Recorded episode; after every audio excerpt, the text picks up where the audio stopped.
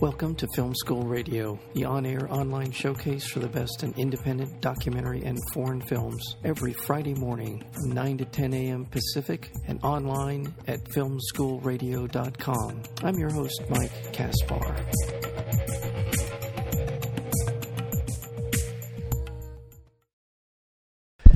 When a simple organ harvesting caper goes awry, a twist of fate unites three of society's forgotten and ignored. El Monstro. I'm, you know what, Ryan? I'm going to ask you to help me with El Monstro. El, El Monstro. El Monstro. There you go. A, a, a, disgraced uh, Mexican wrestler working as a hired hired muscle for a local crime boss. Crystal, a recovering addict, desperate enough to arrange a black market kidney transplant to save her husband's life. And Randy, a lovable two strike convict, fresh out of prison cursed with a full face swastika tattoo and a best friend guilting him into some hair raising, hair brained, pardon me, kidnapping scheme. And that is sort of kind of the broadest of outlines into a really fun film called Low Life. And we're lucky enough to have with us today the director of Low Life, and that would be Ryan Prows. Ryan, welcome to Film School. Hi, thank you for having me on. Thank you. For, you got it. Go ahead. Uh, it's a pretty uh, complicated uh, uh, I can never pitch it myself. They did a really good job. Thank you. Well, I had help on that one, but uh, yeah, it is. Uh, it, it, you're right. There's just a lot of stuff going on, and um, it's very well executed. It is a film that has energy, a lot of life, a lot of twists and turns. Uh, there is some really funny, dark, funny moments in the film. Uh, but it, will keep you on the edge of your seat and uh, ask you where you came across this particular property. How did it? How did this film come about? Uh, yeah, we uh, a, a, whole group of us went to film school together.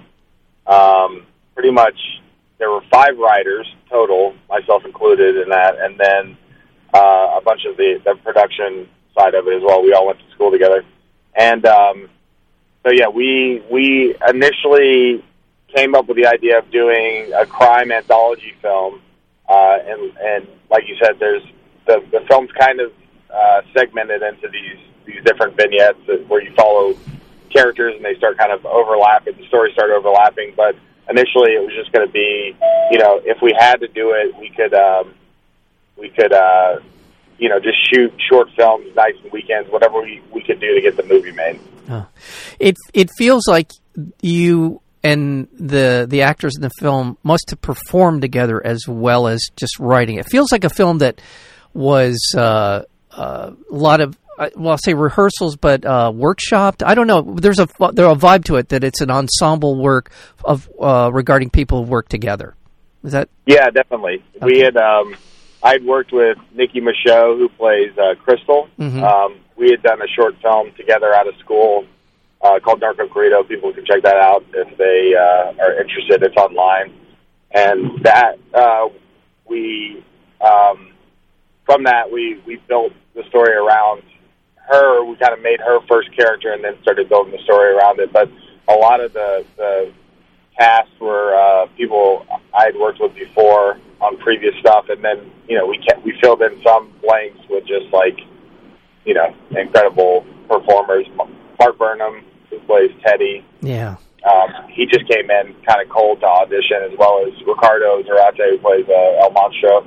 So, like, I hadn't met them before, but they kind of fit into the family pretty quickly. Um, and it definitely was, just because it was so, you know, such a low budget labor of love kind of thing, it was a, uh, a bunch of friends making a movie, and, and you know, here we are. So it, it really was it was a cool process. As I often find in the case of a film with obviously not a tremendous amount of a budget, that there is a, this uh, that level of creativity, that sort of that ability to kind of roll with things. Again, if, yeah, it feels like a film that you that you just made it work. Yeah, and it was it was born 100% out of necessity. It was just it was designed to be something we could do no matter what. And then, you know, the mantra I was always kind of chanting to everybody, and, and it was really just like leading the way for the whole team. I think was was uh, making the budget your aesthetic. So it was like, you know, we had no money. We wanted to make something kind of grimy and low budget, and you know, it needed to fit the world that we were doing, and and did that. And you know, the cool thing about it was because we put it together ourselves. We initially tried to get funding, and that didn't go through, so we kind of had to raise funding uh, uh, ourselves. Yeah. And with that, it became it was it was more freeing where we could actually just you know do the movie that no one would ever give us permission to make. You know, we made just kind of the, the wildest version of the movie that way, um, yeah. which I'm really proud about. You know, it's on uh, on demand VOD as well today. Oh, it is. Where where can we yeah. see it on demand? I didn't catch that. Um, it's all the like iTunes, uh, okay. Xfinity, Amazon. It's all that. Okay. Cable, cable stuff. Yeah. So check it out, lowlifethemovie.com, and look for it. Uh, again, yeah, this crazy aesthetic. Now, I, I you know, when I see a film like yours, I, I can't help myself. I have to ask you where some of your influences came in because it feels like a film, like a lot of early uh, young filmmakers. This is your first feature, right? Do I have that correct? Yeah. yeah. First feature film.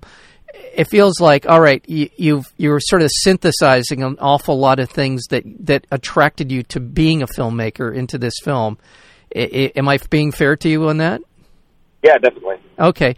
So who would you sort of identify? So for people who are looking for sort of a reference point, uh, because it's very original. I don't mean to you know discount what you've done here, but oh, not at all. Yeah, no. yeah. I mean, it, it helps. Yeah, give yeah. the reference. We, um, I mean, it's been compared a lot to like the Pulp Fiction early sort of Tarantino vibe, and it's you know I think that's just kind of like the crazy, funny crime stuff. Um, when I was pitching it around, I, I pitched it as like a you know, Paul Verhoeven, RoboCop meets uh, uh, John Cassavetes kind of yeah.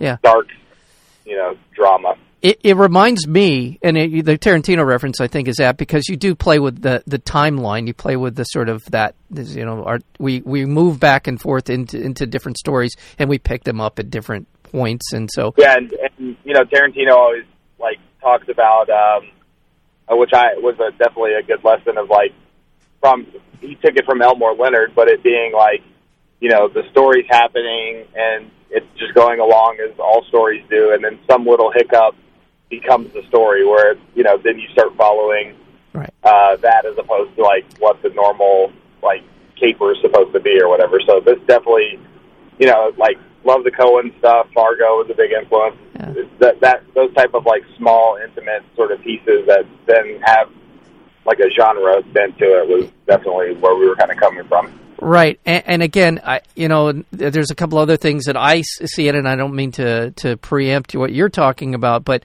there's a, there's an Australian early like a there's an Australian vibe to it, and I know Tarantino was influenced by yeah, some of those early yeah. The exploitation stuff, yeah. Yeah.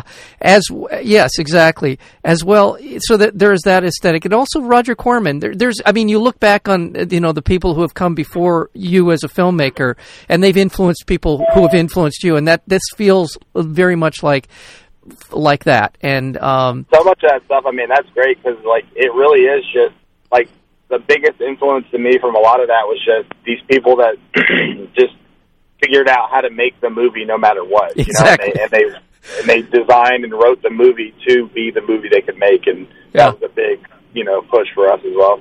Yeah, and and the reviews have been just remarkable. Uh, if you go to Rotten Tomatoes, and I know this is kind of a sort of a dividing line for a lot of people, uh, Rotten Tomatoes, but uh, but it is not for me because we're at hundred. So. You, you're, you're, exactly you're keeping it hundred right now uh, on Rotten Tomatoes, and and I think what the thing that comes through in reading the reviews and, and seeing the film is the energy. And again, that's something you just cannot manufacture if it's not there. And that comes from the story, but it also comes from the work of the people involved and, and your actors. There's a real energy here in, in, the film. It just really comes across very, very well.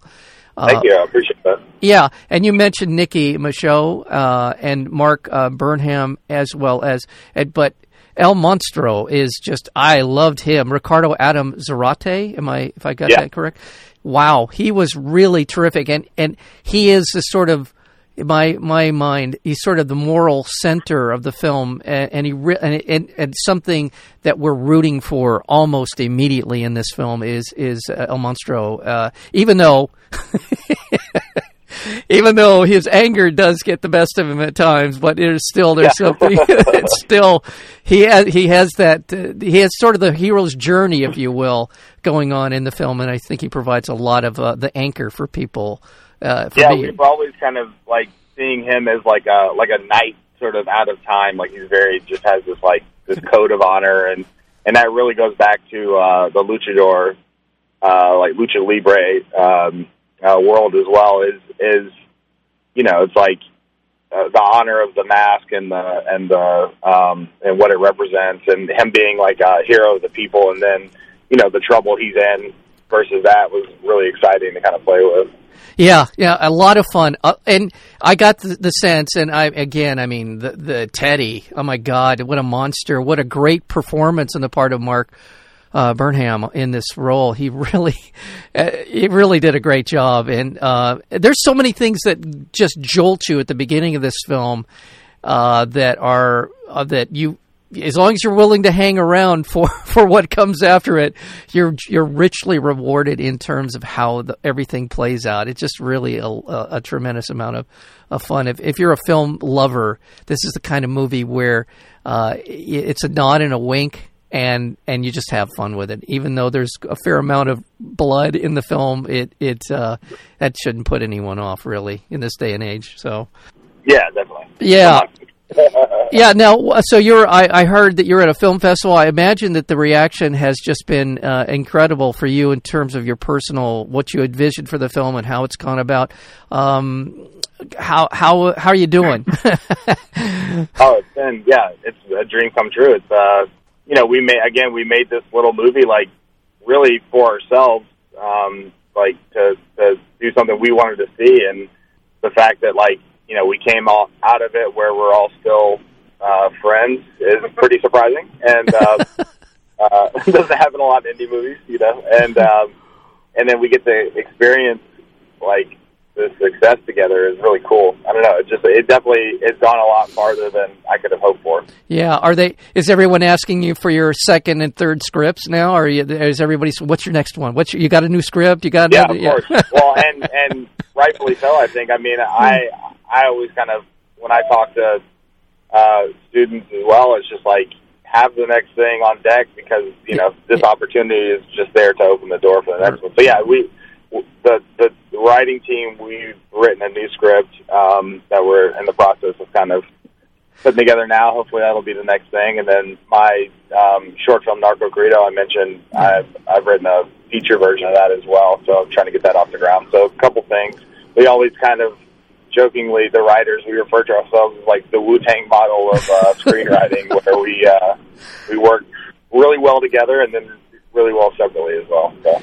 Well, fantastic. Well, congratulations to you for the for the the film. Uh, the film again is Low Life, and for the accolades and for your future. Uh, I, I, look forward to it and hope that. Thank uh, you so much. Yeah, my my pleasure. I hope you come back with the whatever is next. Uh, I look really, truly. It, it, feels like you you've got a, a, real future ahead of you in filmmaking, and and keep these guys together. So, uh, so thank you. all right, Ryan. Again, the film is Low Life. We've been speaking with the director uh, Ryan Prows. Thank you so much. Take care, man. Thank you. All right. All right. Bye. Bye. Bye.